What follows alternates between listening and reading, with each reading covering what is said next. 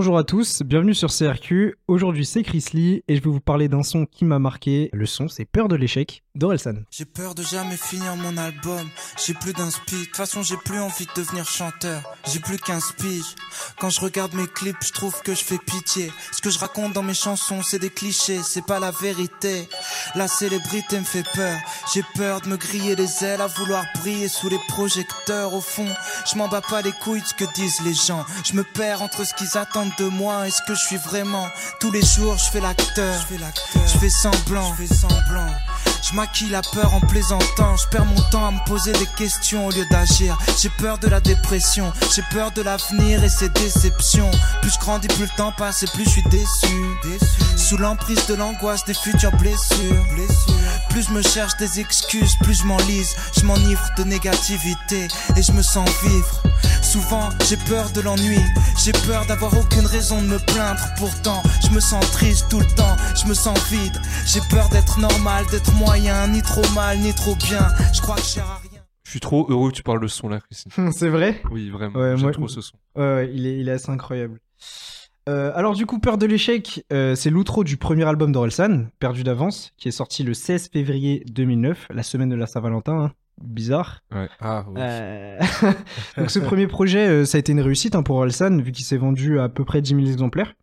Et c'est le projet qu'il a un peu propulsé sur le devant de la scène. Ouais, totalement. Et cette fois-ci, c'était pas pour une polémique, donc c'est cool. C'était vraiment pour la qualité de la musique qu'il était capable de proposer. Et je trouve que ce morceau-là, Peur de l'échec, c'est vraiment la quintessence de ce qu'est capable de faire Orelsan en termes de qualité de musique. Alors, on va déjà parler des thèmes du son. Il aborde les doutes qu'Orelsan peut, en tant qu'artiste, ressentir, mais il parle aussi des doutes d'Aurélien en tant qu'être humain. Donc, on commence par les peurs d'Orelsan. Quelles sont-elles ? C'est surtout la peur de la page blanche, on en parle souvent du côté des artistes, le fait de ne pas savoir quand écrire, comment écrire et ne plus réussir à faire quoi que ce soit en tant qu'artiste. On voit notamment dans le docu qui est sorti sur Orelsan il y a de ça 1 an et demi, 2 ans je crois, où en fait on apprend que ce son là, il devait le faire pour l'album, c'était l'outro et il n'arrivait pas. Et il est resté plusieurs mois comme ça à pas réussir à écrire et un jour il s'est mis juste dans sa chambre et il a commencé à écrire en parlant justement de ce qu'il bloquait pour écrire cet outro, c'est-à-dire cette peur de l'échec. Ouais. Et c'est comme ça qu'est né ce son-là. Il va aussi parler du succès, parce qu'il sent un peu le truc venir, et il parle du fait qu'il a peur de ce que le succès va créer chez lui. On voit aussi quand il le dit « j'ai peur de me griller les ailes à vouloir briller sous les projecteurs ». Voilà la petite analogie avec Icare qui s'est brûlé les ailes en voulant aller trop proche du soleil. Ensuite, il passe sur les peurs d'Aurélien, donc c'est du coup qui représente la plus grosse partie du son, la partie sur la page blanche et cette peur de l'échec artistique, c'est seulement le début du son. Mais les peurs d'Aurélien, elles sont nombreuses. On parle notamment de la dépression, l'attente qui est chez lui, il en parle beaucoup. Aussi de la pression des proches et l'envie de tous les rendre fiers, avec un focus sur ses parents qu'il a peur de décevoir encore plus que ce qu'il a pu faire dans le passé. Et puis il parle d'amour aussi, et de toutes les erreurs qu'il a pu faire. On voit aussi que c'est un peu un aveu qu'il fait à son public parce qu'il dit que malgré le fait qu'il donne souvent le mauvais rôle aux femmes, il est un peu responsable dans pratiquement tous les cas de toutes les mauvaises expériences qu'il a pu avoir avec elles. Et ça, c'est assez... Je pense que ça a dû être assez impressionnant pour les personnes à l'époque qui ont beaucoup entendu parler d'Orelsan pour le morceau Sale Pute, qui du coup est justement cette histoire d'un gars qui s'est fait tromper par sa meuf et qui lui écrit une lettre pleine de haine. Il y a une énorme polémique à propos de ce son-là à l'époque. Vers la fin du son, on a un petit passage sur Dieu, sur le fait qu'il se pose la question de ce qui se passe après la mort. Et c'est logique justement d'avoir cette question-là qui se pose après avoir eu toutes les... question existentielle des vivants. Et justement, après ce petit passage-là, il passe du coup à la vie, entre guillemets, après la mort et à la mort en tant que telle. Et il avoue qu'il a peur de la mort, quoi. Donc on apprend justement que malgré son personnage qui est assez léger et un petit peu je m'en foutiste, Orelsan et du coup Aurélien est une personne qui a peur de cet échec, qui a peur de cette médiocrité-là. Et on apprend aussi que cette introspection-là qu'il fait dans le son a choqué ses parents à l'époque. Quand le son est sorti, parce que du coup, eux, ils ont appris énormément de choses sur lui grâce à ce son-là. Et ça, on le voit pareil dans le documentaire exactement qui était sur Amazon Prime, si je dis pas de bêtises. Oui, il avait une vraie peur, lui, de la vie de ses parents, de ce qu'ils s'en penseraient. C'est ça. Et il y a plusieurs moments, je crois, des moments importants ou des morceaux des albums où il anticipait un peu, il avait un peu peur de ce que ses parents penseraient. Et je crois que ce son-là fait partie de cela où il se disait... Comment mes parents vont le prendre en fait. Ouais, c'est ça. Il parlait aussi de fêtes de famille là, je sais plus comment il s'appelle. Oui, ouais, où justement il s'était dit mais putain. Des fêtes de famille. Ouais, c'est ça, des fêtes de famille. Ouais. Quand ma famille ils vont écouter ça, mais ils vont tous me renier, tu vois. Ouais. Et ce qu'en soi est compréhensible, mais du coup ça s'est pas passé. C'est expliqué dans la deuxième partie du docu, ça s'est pas passé, ils l'ont tous très bien pris. Et oui, comme je disais, il a écrit vraiment ce son un peu comme un freestyle. C'est pour ça qu'il est relativement court et que on suit des pensées qui sont un peu ordonnées quand même, parce que tu vois vraiment que c'est un flux de pensée qui a été assez régulier. Et ouais, il a réussi de partir de cette page blanche à un morceau pareil. On finit du coup ce morceau sur une outro soliste de Ron Thal. Ron Thal, qui est en fait un guitariste de renom, qui a notamment joué pour Guns N' Roses de 2006 à 2015. Okay. Ah, donc tu vois, on est un peu sur le même niveau de Drake, ou sur un de ses premiers albums, il te sort... Non, l'aveugle. Stevie Wonder. Il te sort l'aveugle. Vraiment un connard. Je coupe ça. Il te sort du coup Stevie Wonder sur l'outro d'un de ses sons. Bah lui, il te sort Ron Thal, guitariste de Guns N' Roses, comme ça. Puis évidemment, Scred à la prod, toujours, 7ème magnitude, ça bouge pas. Avant de parler, moi, de pourquoi est-ce qu'il m'a marqué et ce que j'en pense, vous, est-ce que vous connaissez ce son-là et qu'est-ce que vous en avez pensé pour la première écoute, si c'était le cas ? Moi, perso, j'ai plus entendu le son que écouté le morceau, parce que Orelsan, c'était pas un artiste que j'écoutais beaucoup. Et j'ai commencé à écouter du rap juste après, à partir de 2010. Donc, j'ai essayé d'écouter des albums qui étaient assez importants pour le rap français, comme on parlait dans le dernier épisode. Mais du coup, c'est pas un morceau qui m'a marqué plus que ça. Mais ce que je trouve intéressant, c'est que les quelques sons que j'ai pu écouter d'Orelsan, ou les quelques projets que j'ai pu écouter de lui, il y a toujours cette dimension très introspective qui revient. Quand on ne connaît que le personnage par rapport à ce qui peut être dit, ou ce qui peut être vu ou laissé entendre, on peut passer à côté de toute cette dimension-là, où il revient beaucoup sur lui-même, il se remet énormément en question. Et donc ce morceau, je trouve, c'est... pour l'avoir écouté donc ici avec vous, on retrouve cette dimension-là de remise en question très forte. Moi, c'est mon morceau préféré d'Orelsan. Quand j'ai découvert à l'époque, j'avais été choqué, parce que Orelsan, c'était Saint-Valentin, c'était Sale Pute, c'était... Je crois que je n'ai pas écouté au moment où le projet était sorti. Ouais, moi non plus. Je m'étais pris un peu avant Le Chant des Sirènes. Le Chant des Sirènes, oui. Avec le clip de No Life. Ouais, ok. Qui était aussi incroyable, et c'était pas du tout l'image qu'Orelsan laissait paraître dans sa musique et dans sa vie. Il passe un peu pour le mec je m'en foutiste, qui s'en fout de tout. Et ce son-là, j'ai pris une tarte et j'ai surkiffé.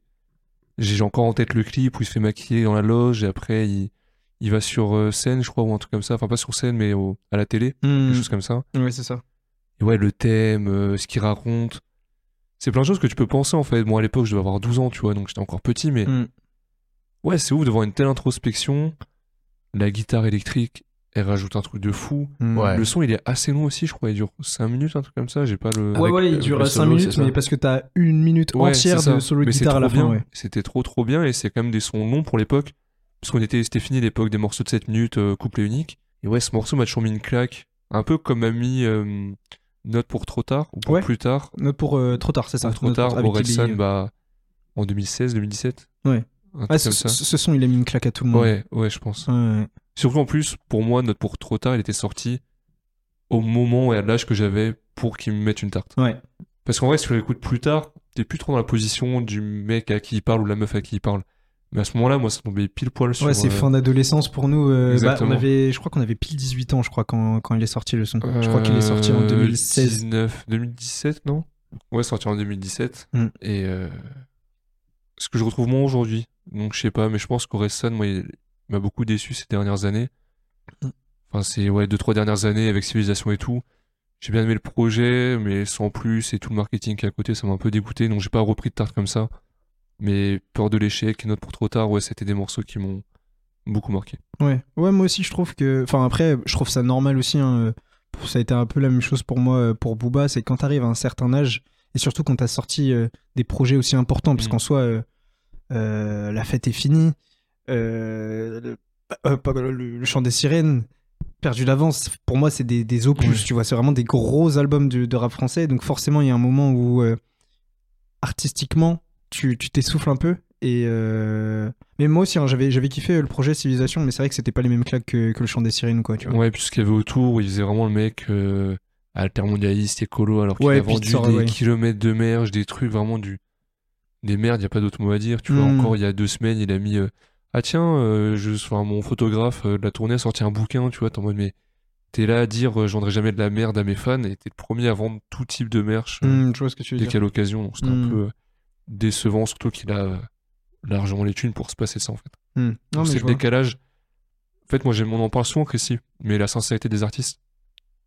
Et décalage, message et ce qu'ils faisaient, ça collait plus. Alors que Peur de l'échec, tu sens que c'est réel. Ouais, tu sens que c'est réel, ouais, non mais de ouf. Donc moi, Perdu d'avance, je me l'étais pris un petit peu après la sortie, mais je m'étais surtout pris les morceaux qui avaient été mis en avant. Donc tout ce qui est changement, différent, no life, 50% un peu, Jimmy Punchline forcément. Ouais. Et je me suis retapé du coup l'album il y a pas si longtemps que ça, et je suis retombé du coup sur Peur de l'échec, qui forcément m'a mis une immense claque, parce que du coup je me retrouvais à un âge qui était similaire à Orelsan en soi. Il est sorti, il avait 25 ans. Ouais. Donc tu vois, tu te retrouves dans certaines choses qui sont dites. Bah c'est dans différent, on dit Orelsan, 25 ans, célibataire, rappeur. Et on a pile poil son âge en fait. Ouais, c'est ça, on a pile poil son âge au moment de Perdu d'avance. Et c'est vrai que c'est un âge assez charnière, je trouve. Ouais, c'est ça, c'est le terme, charnière. Je pense qu'après 18, t'as 20 et après t'as 25. Ouais. Clairement, c'est les âges qui te marquent et qui te font un peu gamberger pour tout et pour rien. Et aussi parce que du coup, quand je l'ai écouté en entier du coup, et ce son-là m'a directement fait écho avec le premier son de l'album. J'aurais aussi voulu en parler, mais on peut pas parler de tous les sons. C'est Étoiles Invisibles, et notamment sur la deuxième partie de Étoiles Invisibles, que je vais vous passer un extrait. Vas-y. Sous-côté des Étoiles Invisibles. Et il pleut tout le temps dans cette ville de merde. La nuit j'écris mes prises de tête, mes crises de nerfs sur des beats de Scred. Rappeur à la petite semaine, la vie que je mène. Y'a marqué honte là mes profonds entre les lignes de ma fiche de paye. Fort en théorie, nul en pratique. On cherche à vivre des trucs fantastiques, mais on fait que des conneries. J'ai tout le temps la gueule dans mes ordis. J'ai plus envie de sortir, m'éclater. Je voudrais dormir des années, je suis décalé. Je me lève quand la nuit tombe. À côté de mes pompes, je regarde le monde se dégrader. Noyé dans la pénombre, je compte les secondes. Je voudrais déployer mes ailes, pouvoir rejoindre le ciel étoilé. Formaté par l'habitude, je m'enferme dans ma petite bulle, j'titube, éclairé par la demi-lune, épaulé par mes étoiles invisibles. Septième magnitude, certains rêvent de signer en major pendant qu'on en fabrique une. Donc la deuxième partie d'Étoiles Invisibles m'a beaucoup fait penser du coup à Peur de l'échec. Et encore une fois, en fait, ces deux morceaux, je trouve qu'ils montrent vraiment le génie de Scred. Je trouve qu'en tant que producteur et en tant que beatmaker, ce mec-là, il est trop fort. Et tu vois, justement, cette idée d'avoir ce solo de piano sur Étoile Invisible et ce solo de guitare dans Peur de l'échec, ça donne une dimension acoustique hyper profonde au son, quoi. Surtout là où dans le rap, on était dans une période très expérimentale. Hein. La période 2008-2012, c'est là où on avait tout le monde posé sur des prods, un peu techno, des instruments. En fait, on se mélangeait. Il y a des mecs vraiment sur des instruments boom bap à l'ancienne, des mecs sur des trucs techno. Bah, je pensais à le feat Orelsan et Toxic Avenger. Oui. Bouge ton corps n'importe comment. Je suis pas sûr que ce soit le nom du titre, mais en gros, c'est le refrain. Ah, c'est de la tectonique. Ouais, exactement. Je me rappelle de ce son-là. Ouais. Et ramener des morceaux avec des instrus pas classiques, mais avec des vrais instruments, on va dire, bah, c'était hyper original à l'époque, je pense. Ouais. Parce que j'ai pas de souvenir d'autres sons qui étaient comme ça, donc... marquant comme son, vraiment marquant. Ouais. Et du coup, on va dire en message de fin, ce serait pour toutes les personnes qui trouvent que notamment le nouvel Orelsan, c'est pas un rappeur, c'est très commercial, etc. Je suis d'accord, mais du coup, je les invite vraiment à écouter les trois premiers projets, en vrai, Perdu d'avance, Le Chant des Sirènes et à chaque fois que j'oublie le nom de... La Fête est Finie, qui sont pour moi vraiment de très très gros albums avec des sons. Alors certes, il y en a qui sont un petit peu plus chantés ou plus commerciaux que d'autres. Mais il y en a qui sont tellement rappés, tellement sincères et tellement bien rappés et bien produits que ça vaut vraiment le coup. Donc voilà, c'est tout pour moi et puis on se voit la semaine prochaine. Merci, tu veux pas avoir le débat sur est-ce que vous avez la peur de l'échec ? Bah, en soi, on peut l'avoir. Je vais donner mon avis tout de suite, mais je vois mal quelqu'un qui va réussir dans la vie qui n'a pas la peur de l'échec. Pour moi, l'échec, c'est un moteur pour pouvoir faire les choses correctement, tu vois. Un peu comme... en tout cas, moi, je le vois comme ça. Mais tu vois, tout ce qui est l'anxiété, etc., c'est vraiment un truc que personnellement j'utilise pour me pousser à faire des trucs, dans le sens où quand je me sens bien, j'arrive pas à aller dans la profondeur des choses parce que ça va, tu vois. Mais quand ça va moins bien et que j'ai besoin justement de ces stimulations pour ça et mieux, c'est là où je suis capable de dérouler ou de faire quoi que ce soit en termes de sport, que ce soit en termes de tout ce que tu veux, même en termes de travail, tu vois. Mais je pense que la peur de l'échec, malheureusement, c'est une grosse pression aussi qu'on a de la société. Oui. Parce que du coup, forcément, tu regardes les gens autour de toi et tu dis « Ah ouais, regarde, telle personne, elle a tel âge, elle fait déjà ça. Moi, j'en suis toujours pas là, etc. Comment je vais faire ? Ça se trouve, je vais jamais y arriver. » Mais je pense que mon message par rapport à ça serait plutôt de toujours essayer d'aller de l'avant, tu vois, et de pas se comparer à tort et à travers, parce que je pense que c'est vraiment la comparaison qui fait qui rend tout beaucoup plus difficile tout de suite, quoi. Après, la question, c'est qu'est-ce que l'échec, finalement, en fait. Ah, c'est ça. Et je pense que ça, la peur de l'échec, tout le monde l'a, mais tout le monde n'a pas le même échec en tête. Ouais. Non, il y a des gens qui vont se contenter, je vais dire, de pas grand-chose, mais c'est pas péjoratif du tout. Et au contraire, c'est cool, il y a des gens qui se contentent d'avoir leur routine, leur petit taf tranquille, leurs potes, leur mif, et ça leur va très bien. Bien sûr. Et t'as d'autres personnes qui ont besoin d'aller plus haut, parce que ça semble péjoratif quand je dis ça, mais qui ont besoin de plus. Ouais, exactement, besoin de plus, ouais. Et donc leur échec est pas le même. Non, bien, typiquement, moi, c'est j'ai besoin toujours d'avoir des projets en cours, des choses en cours, pour me sentir pas dans l'échec. Ouais, pour se sentir entre guillemets utile, etc. C'est ça. En soi, ma vie est très bien. Enfin, tout se passe bien, j'ai mon taf, mon appart, tout est cool, mais j'ai besoin de créer des projets, d'aller plus loin pour je sais pas, avoir un sentiment de pas être dans l'échec ou de pas stagner, et chacun un peu sa barre différente à différents niveaux. Toi, en tant qu'artiste un petit peu, Nico, c'est quoi ta vision de ça? La peur de l'échec, je pense que comme toute peur, il y a différentes réactions face à la peur, soit ça te bloque, soit ça te fait avancer. Oui. Et d'un point de vue artistique, la peur de l'échec aussi, elle peut être variable, ça peut être ne pas arriver à percer, ne pas arriver à faire ce qui te plaît aussi, la peur de la page blanche, mais de manière générale, je pense que c'est surtout la façon dont tu réagis à cette peur de l'échec qui va déterminer ce qu'il en sera pour toi dans tes projets pour la suite. Et je sais que j'ai une phrase que mon père il me répétait toujours quand j'étais petit, il me disait « la peur n'évite pas le danger ». Donc dans tous les cas, même si t'as peur, c'est un fait, mais c'est pas ça qui va empêcher que tu échoues finalement. Exactement. Donc je pense que c'est surtout une question de point de vue, de comment réagir face à la peur. C'est facile à dire de dire quand il y a de la peur, faut avancer. Parfois, ça peut paralyser, mais je pense que c'est ça. Le plus important, c'est la réaction que tu as face à cette peur de l'échec. Et donc là, Orelsan avait peur de l'échec. Il a voulu le traduire en texte. Il a agi face à sa peur et ça lui a apporté un succès. Donc, je pense que c'est ça. Ouais, c'est vrai, s'il avait juste freeze devant son PC au moment d'écrire le texte ou Drake, il n'en serait peut-être pas là où il en est maintenant. On n'en parlerait pas aujourd'hui de ce son, tu vois. Ouais, mais... Ouais. Ouais, la façon d'agir face à la peur, c'est déterminant, je pense. Ouais, je suis d'accord. Bah, écoutez, c'est bon, Chrisly, tu peux conclure l'épisode. J'arrête de t'embêter. C'est bon, je peux vous dire de rentrer chez vous, là ? C'est chez moi, déjà. C'est fini, le cercle chez toi. Mauvaise habitude. Donc ouais, on se retrouve la semaine prochaine. N'oubliez pas, le docu toujours disponible sur YouTube, sur l'histoire de la trappe française. Et puis, écoutez, on se retrouve pour un prochain épisode du podcast ou une prochaine vidéo YouTube. Yes, sir. Portez-vous bien. Let's go.